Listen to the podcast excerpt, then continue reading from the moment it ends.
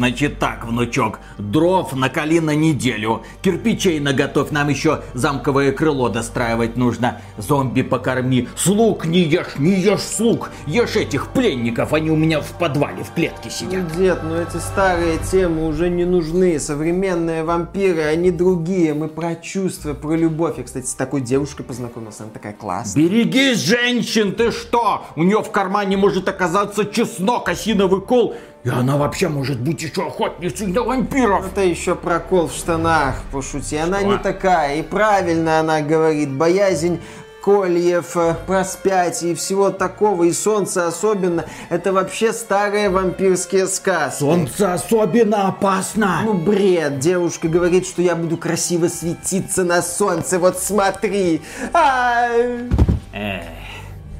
Расходы на дебиловатого внука...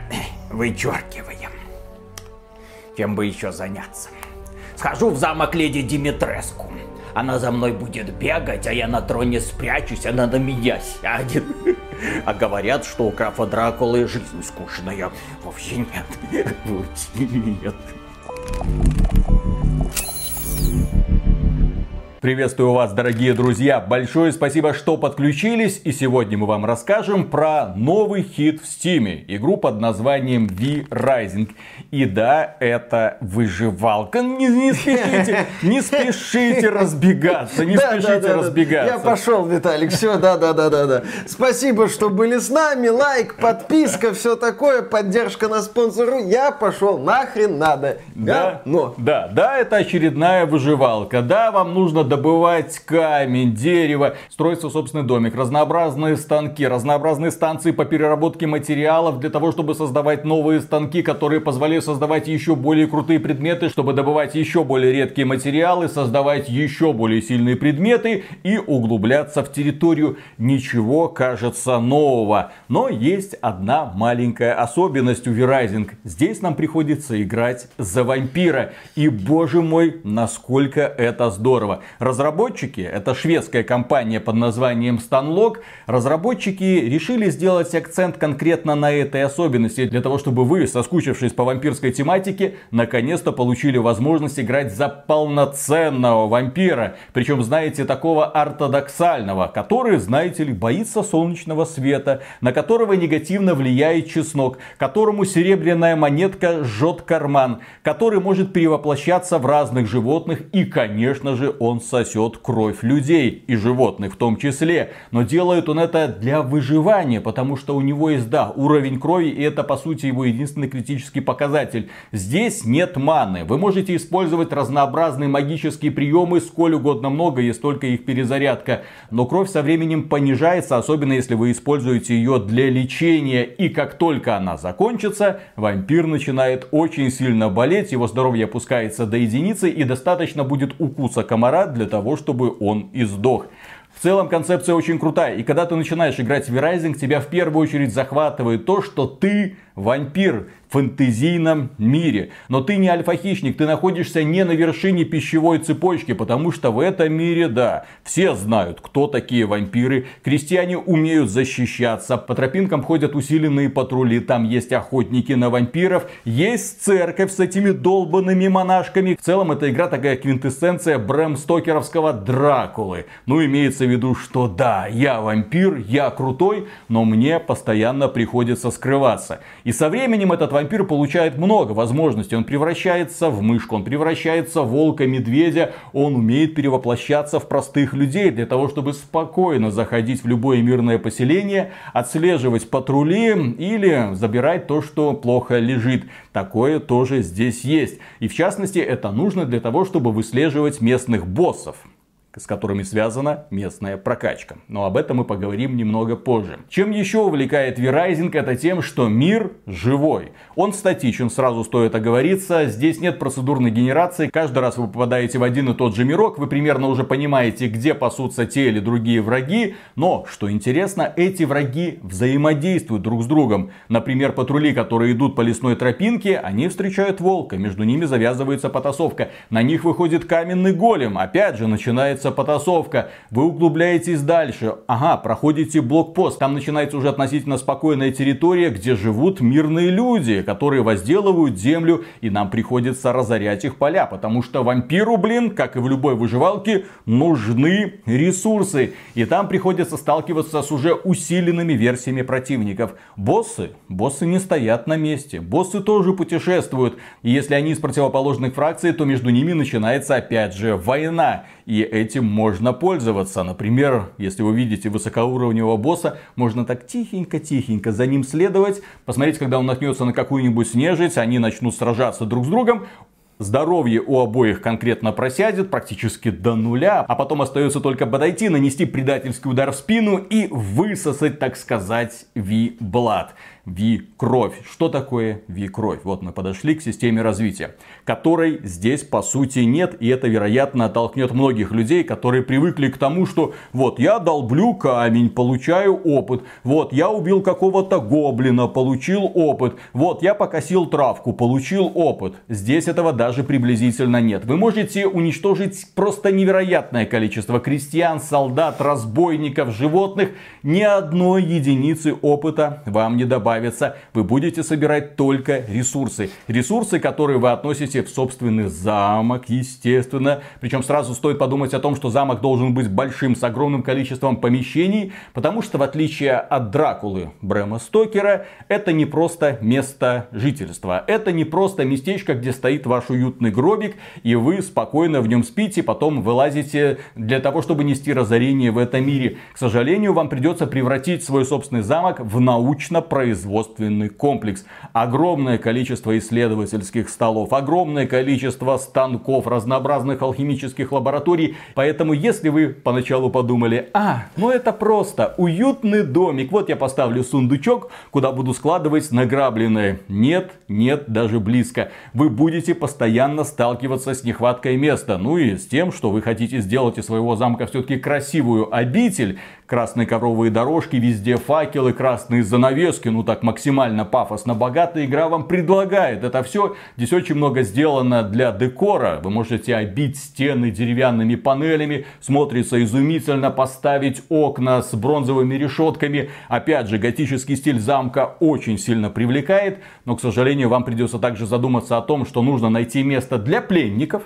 Здесь можно ловить крестьян, знаете ли, можно их откармливать, повышая качество их крови, и потом использовать по назначению. Можно устроить собственное кладбище, там производятся скелеты и зомби. Для чего это нужно? Для того, чтобы не бегать за костями и ошметками мяса по лесу. Все это у вас будет под рукой. Кроме этого, можно выращивать крыс, которых можно тоже отправлять на переработку. Много разных возможностей, и все это занимает очень много места. А потом вы ставите портал, который опять же огромный, да ёпсель-мопсель. В общем, места нужно много. И именно с этим связан, наверное, недостаток этой игры, который лично меня прижал очень сильно.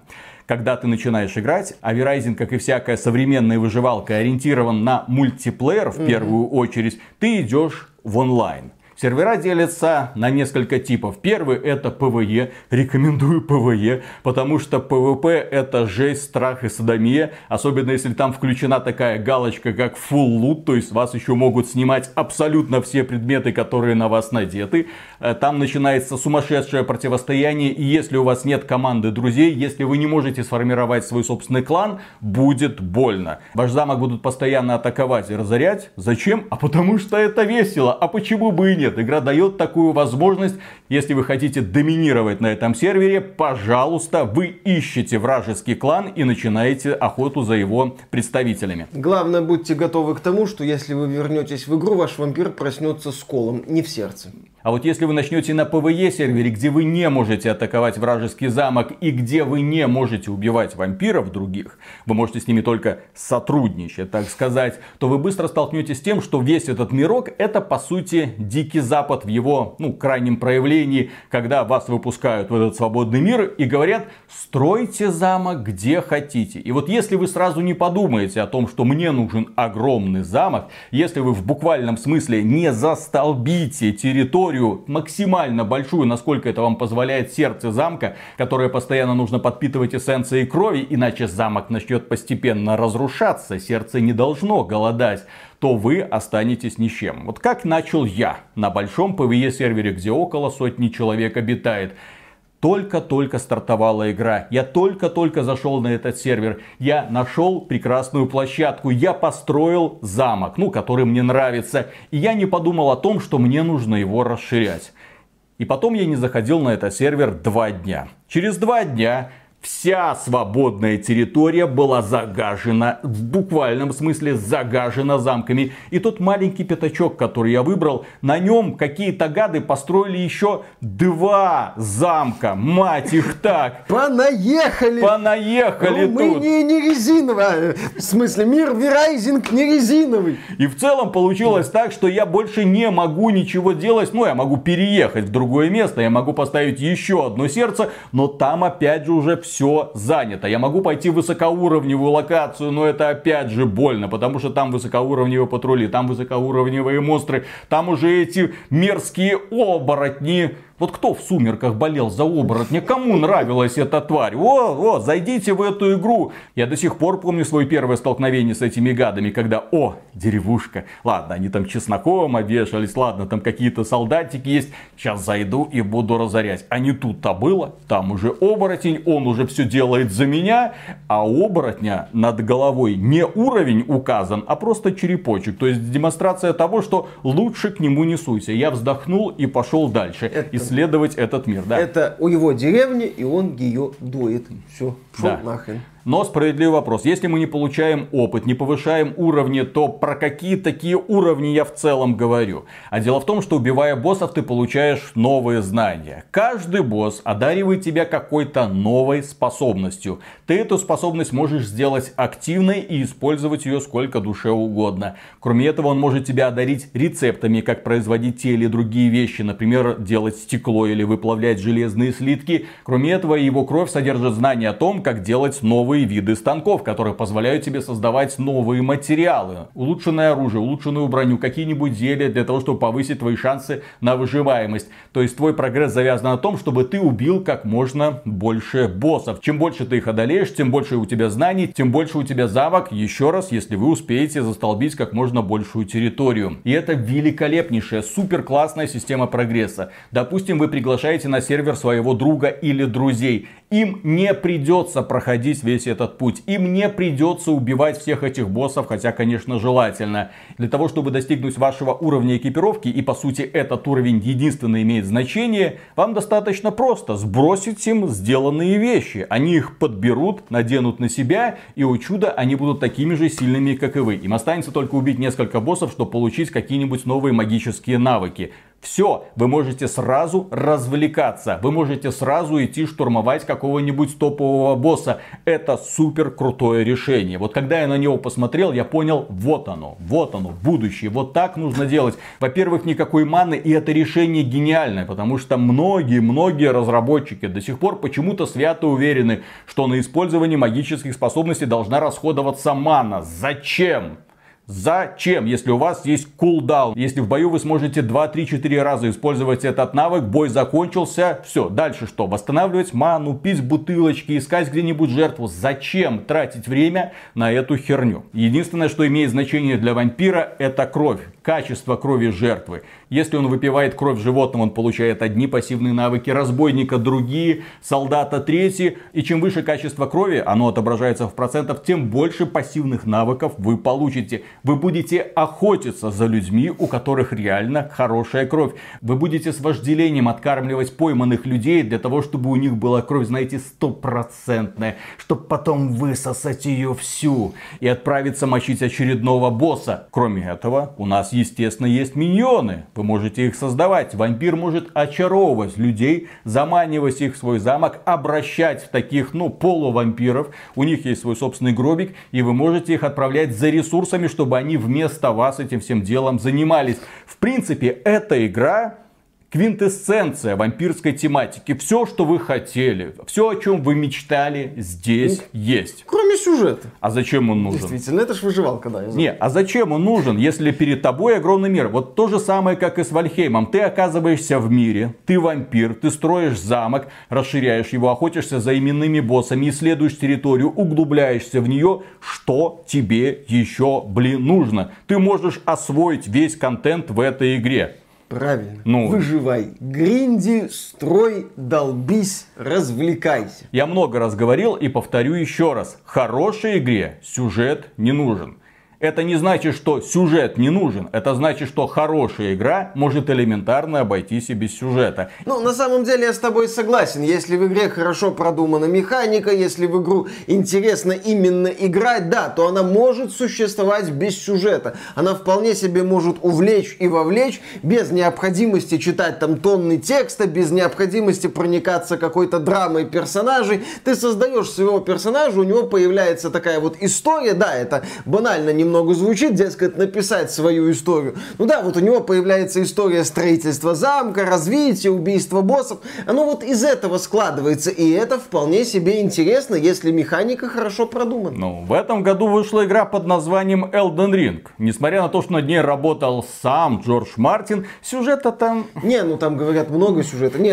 Там можно найти сюжет, все хорошо, есть ролик, там сюжет Elden Ring не вкратце, прекрасный ролик. Я имею в виду, что если ты в таком лайтовом режиме путешествуешь по этому миру, ты его не замечаешь, ты просто исследуешь этот мир, заходишь в донжончики, побеждаешь боссов, радуешься найденной броне и оружию. Да, в мир Elden Ring можно погружаться спокойно и получать от этого удовольствие, как было в моем случае, без глубокого изучения вот этого лора, сюжета и складывания воедино всех этих полуобрывков истории. Именно так, и V Rising, я так полагаю, привлекает именно механикой, грамотно собранной механикой выживалки с вампирской тематикой. Я бы отметил, что система выживания здесь банальная, традиционная для выживалок. Есть выживалки, которые гораздо глубже. Тот же самый Вальхейм позволяет тебе, например, строить какие-то невероятные сооружения. Примеров в сети достаточно. Здесь на базовом уровне все это есть. Ну, медная руда, железная руда, золотая руда. Ну, чего-то можно скрафтить, вроде чего-то там улучшить. Вот один станок, вот второй станок, вот третий станок. Тебя привлекает вампирская эстетика и боссы, сражения в первую очередь и живой мир, в котором тебе интересно возиться. Здесь же не просто боссы. Это не просто чурки для битья, к которым подходишь и думаешь, ну сейчас я тебя покусаю. Нет, даже близко. Здесь разработчики подошли максимально изобретательно к этому вопросу. Боссы есть животные, какая-то нечисть, какие-то люди. Есть одна сраная бабка. Есть одна сраная бабка в одной деревеньке. Я сначала даже не понял, что это босс, потому что она тебя не атакует. Она просто бешено орет и убегает от тебя, привлекая стражников. Ты за ней бегаешь, что дурной. Отбиваешься от стражников, пытаешься ее пробить, а она, знаете ли, пухленькая, ну у нее полоска жизни огромненькая, а стражники все прибывают, и такой, ну бабка, ну твою мать, ну елки-палки. Ладно, ты ее убиваешь, получаешь соответствующие бонусы, смеешься. Приходит следующее задание, убей монашку. Ты такой, господи, что может быть проще, чем убить монашку? А она освещает землю. Ты к ней подходишь, она бах, освещает землю под собой. Тем самым она тебя лечит, а из тебя жизнь моментально высасывается. Ты такой думаешь, твой, ну монашка, ну елки-палки. Тем более у нее какие-то телохранители есть. Ну ёпсель-мопсель, почему все так сложно? Потом приходишь к какой-то нечисти в лесу, которая телепортируется, у которой какие-то ядовитые плети, которые тебя атакуют там из любого места. Очень изобретательные боссы. Я одинаковых там не видел. При том, что их около 30 штук. В ранней версии. Да, в ранней версии. Я не скажу, что это лучше, чем Elden Ring. В Elden Ring все-таки пафос, постановка и все такое. Но здесь ты получаешь очень большое удовольствие, когда мочишь очередного босса. И что самое приятное, боссов не надо гриндить. Убив его раз, ты получаешь с него все бонусы, которые тебе нужны. И забываешь навеки про его существование. Иногда встречая на дороге охотник на вампиров. Здравствуйте, я побежал дальше. Охотник на вампиров — это вообще трындец. Кто придумал этого демона? Реально охотник на вампиров. То есть он не просто так ходит, к нему боишься приближаться. Потому что он знает, как противодействовать вампирам. И в этой игре есть еще одна интереснейшая особенность, которая сразу тебя начинает преследовать и ставит перед фактом. Солнце твой враг. Это твой лютый враг. В игре есть смена цикла дня и ночи. Ночь длинная, день, слава богу, маленький. Там всего где-то 8 часов. И слава богу, что он такой маленький. И когда начинается день, возникают, естественно, тени. И вампиру постоянно приходится прятаться в тени в таких условиях. Но очень интересно следить за движением тени. Потому что вот ты вроде как спрятался за камнем, а солнце вошло в полдень. А что бывает в полдень? Правильно, тени укорачиваются, их мать. И ты прячешься под елочкой или там под каким-нибудь навесом. Или пытаешься забежать в какой-нибудь дом. Солнце жарит больно. И оно моментально высасывает из тебя жизнь, превращая в такой очень хорошо прожаренный кусочек мяса, на который мимо проходящие охранники презрительно сплевывают. Но это я, конечно, додумываю. Такой анимации, к сожалению, нет, кстати. А стоило бы, раз уж мы говорим про живой мир какой-то. И, казалось бы, это прекрасная игра, которую я могу всем рекомендовать. Ну, за исключением того, что, окей, территория замка должна быть огромной. И если вы ошибетесь со строительством, то это больно аукнется в будущем, потому что другие вампиры вам не позволят. Есть один неприятный момент, который, я надеюсь, разработчики исправят в будущем. По какой-то причине, здесь есть система телепортов, по карте есть телепорты, и ты можешь построить телепорт в замке. Вроде бы все хорошо. Телепортировался, выполнил задание, вернулся обратно. А хрена с два. Телепортироваться туда ты можешь, а вот набрав лут, ты вынужден возвращаться к своему замку на своих двоих. И эта дорога... Я бы отметил, что она не то чтобы долгая. Но поскольку за лутом, как и в любой выживалке, ты будешь бегать очень часто, тебе нужно много руды, много хлопка, много всяких травок, ты будешь снова и снова носиться по одному и тому же маршруту. Это очень сильно удручает. Раз. То есть этот момент разработчики по какой-то причине не продумали. Следующий момент.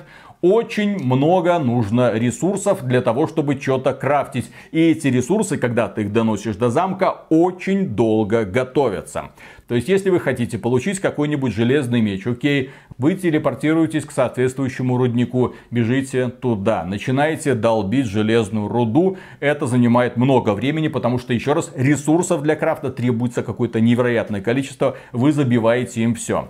После этого вы бежите обратно. Это минут 15, может быть 20. Добегаете до замка, сбрасываете все в плавильную печь. И внезапно видите, что один брусок железа будет выплавляться 2 минуты реального времени. То есть для того, чтобы выплавить 27 брусков... умножьте, да? То есть потребуется где-то час. Что вы будете этот час делать, черт его знает. Нет, вы можете поставить несколько плавильных печей. Если у вас есть для этого пространство. А еще раз говорю, пространства элементарно может не быть. А если вам потребуется еще какой-нибудь ресурс, опять же, вы телепортируетесь, начинаете его собирать, возвращаетесь, ставите на производство, опять же, смотрите, что этот ресурс будет крафтиться очень долго. Тянется время. У меня был такой день, когда я все свободное время потратил для того, чтобы скрафтить один меч. Тягомотина.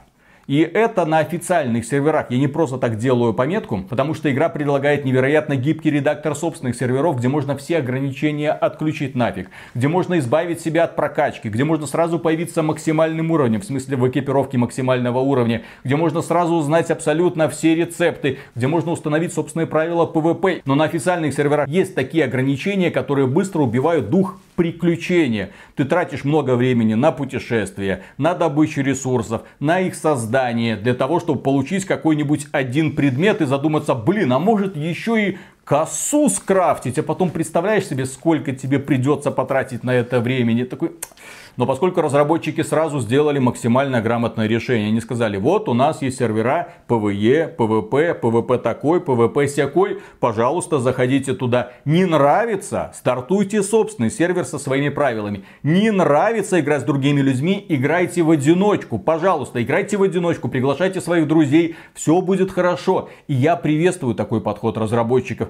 Игра, как я уже описал, великолепна. В ней есть гениальные решения. Это и боевая система, это, конечно, и сражение с боссами, это и симуляция живого мира, это и возможность почувствовать себя вампиром, причем вампиром ортодоксальным, так сказать, а не этим новомодным мальчиком из сумерек. И если вам не нравится вся эта возня со строительством, пожалуйста, пожалуйста, игра позволяет тебе от этого или отказаться, или очень сильно упростить. И в целом, если смотреть на внезапный успех V Rising, то у меня возникло простое любопытство. А что за студия его сделала? Ну, студия, которая внезапно вышла, создала такую игру, которая которая моментально привлекла огромное внимание. 1 миллион проданных копий за неделю, ни хрена себе. Это шведская студия Stunlock, которая до этого известна не очень успешными проектами под названием Bloodline Champions. Знаете, такое было давным-давно. Battlerite, я думаю, тут некоторые люди знают, но эта игра, ну, какую-то более-менее известность имела около 5 лет назад. Потом разработчики, увидев, что этот условно-бесплатный проект не взлетел, попытались из Battlerite сделать королевскую битву, выпустили Battlerite Royale, которая пошла еще хуже, но они не отчаялись. Они не упали. Ну, один проект не взлетел, второй не взлетел, третий не взлетел. Но руку они набили. Они научились создавать крутых героев. Они научились работать с движком Unity. А V Rising как раз таки сделан на Unity. Они научились программировать сетевой код, и к нему вообще никаких претензий. Несмотря на то, что эта игра в раннем доступе. У меня за все время, за десятки часов, что я за ней провел, у меня не было ни единого вылета. Я нигде не застрял. Я не провалился в текстуру. Это просто изумительно, особенно если вспоминать недавние релизы от крупных студий, над которыми работают тысячи человек, профессионалы, высокооплачиваемые в игровой индустрии. И ты смотришь на то, что сделало несколько шведов, и такой: блин, ребята, как вам это удается? А вот так это удается, когда ты делаешь ставку на свой проект и понимаешь, что другой возможности у тебя уже не будет. И в итоге компания Stunlock, которая раз выпустила продукт, не взлетела, 2 не взлетел, 3 не взлетел, наконец-то они выпустили свой Magnum Opus. То есть это их безусловный шедевр и одна из самых популярных игр 2022 года внезапно. Именно такой я хочу видеть игровую индустрию, когда над проектами работают заряженные ребята, которые предлагают новые идеи, они пережевывают 100 раз виденный контент. Ну или как в случае с V Rising, когда разработчики, как мне кажется, не просто по-иному взглянули на концепт симулятора выживания, а решили еще подойти к этому жанру с вопросом: а что меня здесь раздражает? А что я хочу сделать не так? А что я хочу, возможно, упростить? Как ты, Виталик, отмечал, например, здесь строительство не настолько глубокое, не настолько... Да, просто стенка, да, пол. Да, поскольку еще вид сверху. А с другой стороны, есть немало людей, которые, может, и что-то бы хотели построить, и хотели бы повыживать. Но когда они запускают какой-нибудь симулятор выживания, известный, популярный, продуманный, они сталкиваются вот с этой суровой реальностью формата: вот тебе триллион возможностей, ты в них как-то, наверное, разберешься. Когда посмотришь пару гайдов, когда найдешь друзей, если они у тебя есть, когда найдешь друзей, которые хорошо в это играют, если такие друзья у тебя есть, может быть, тебе удастся завести друзей в этом мире. Ну, в общем, как-то вот из этого можно построить там, не знаю,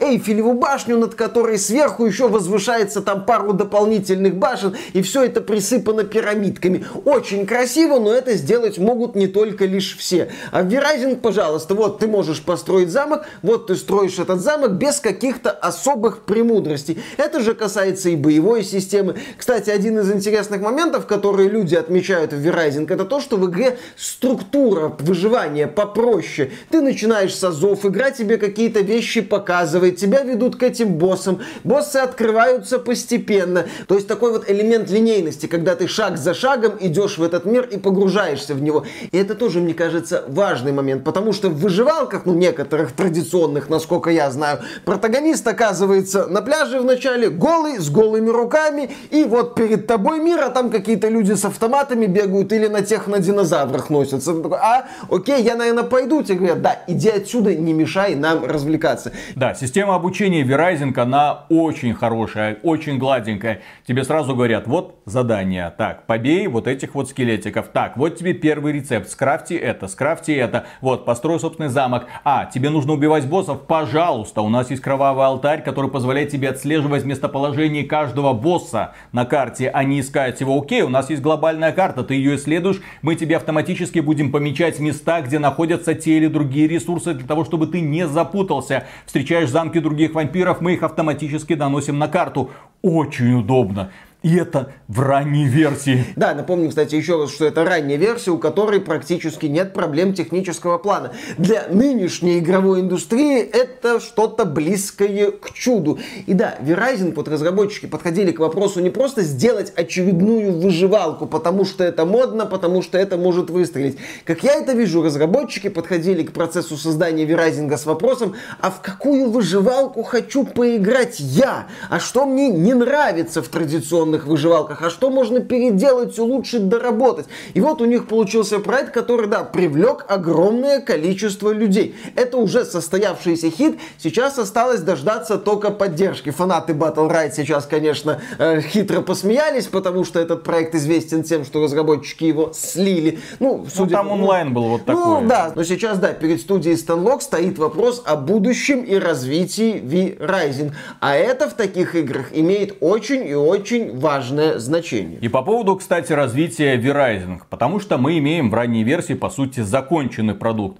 Огромный мир, огромный живой мир, отличная симуляция вампира, отличный способ узнавания навыков и расширения своих знаний об этом мире. Там рецепты, станки, строительство замка. Великолепно все сделано. Есть небольшой такой вот элемент монетизации. Вы можете покупать декор, дополнение с декорациями. Это есть, но это не более чем способ поддержки разработчиков, потому что игра сама тебе предлагает очень и очень много всякого разного. Но как развивать такой продукт, который вроде бы уже состоялся? А дело в том, что в этой игре нет генератора случайных карт. Соответственно, каждый раз вы имеете дело с одним и тем же миром. Вы загружаете новую игру, запускаете новый сервер, вы всегда сталкиваетесь с одним и тем же миром, с одними и теми же боссами, которые находятся примерно в одних и тех же местах. Да, они туда-сюда путешествуют, но по своим четким маршрутам. Поэтому разработчикам я бы советовал просто создавать новые карты или поработать над генератором случайных карт. Все. Одного мира в этом случае, к сожалению, мало. И на этом, дорогие друзья, мы заканчиваем этот рассказ. Если он вам понравился, обязательно купите игру V Rising. Это действительно выдающийся продукт. Если вам нравится Elden Ring, если вас зацепил Вальхейм, обязательно попробуйте V Rising. Если вы любите вампирскую тематику, V Rising должен быть в вашей коллекции обязательно. Если вам не понравится игра на официальных серверах, настройте свой собственный сервер как угодно и пригласите туда друзей. Эта игра очень гибкая, и именно поэтому я ее рекомендую. Ну, заслуживает этот обзор лайка или нет, я не знаю. Подписывайтесь на канал, жмякайте на колокольчик. Ну а мы выражаем невероятную благодарность тем людям, которые нас в это тяжелое время поддерживают финансово на стримах или через спонсорство на ютубе, или через спонсорство через проект Sponsor.ru. И, кстати, через Patreon спонсорство все еще доступно. У кого-то эта возможность кажется, ну, приоритетной, наверное, проще пользоваться. Итого, в этом году кто отличился? Шведы, естественно, V Rising, поляки, Dying Light, японцы, Elden Ring, нидерландцы или амстердамцы, называйте как хотите, с Horizon Forbidden West, голландцы, хорошо. Кроме, ну это нельзя, да уже все, негативный бренд. Не считается. Да. Один француз, Vampire Survivors. Ну, кто-то еще, наверное. А крупные компании могли только жиденько обсираться. Я имею в виду крупные американские компании. Даже компания Blizzard, которая такой, вот у нас Diablo Immortal. Недоступны, кстати, в той же самых Нидерландах, в Бельгии и в России и Беларуси. Вот. Но тем не менее, они таки выходят, вот мы. Это не вы, это китайцы. Хорошо, что от американцев? Разработка. Разработка дорожает. Разработка дорожает. Бензин дорожает. Не забывайте этот постулат. В то время как остальная индустрия рвет жопу и предлагает свежие идеи, AAA индустрия сосет, к сожалению, но не как вампиры, могучие воины, такие тени, а именно что как известно, в образовательных фильмах они сосут. Конечно.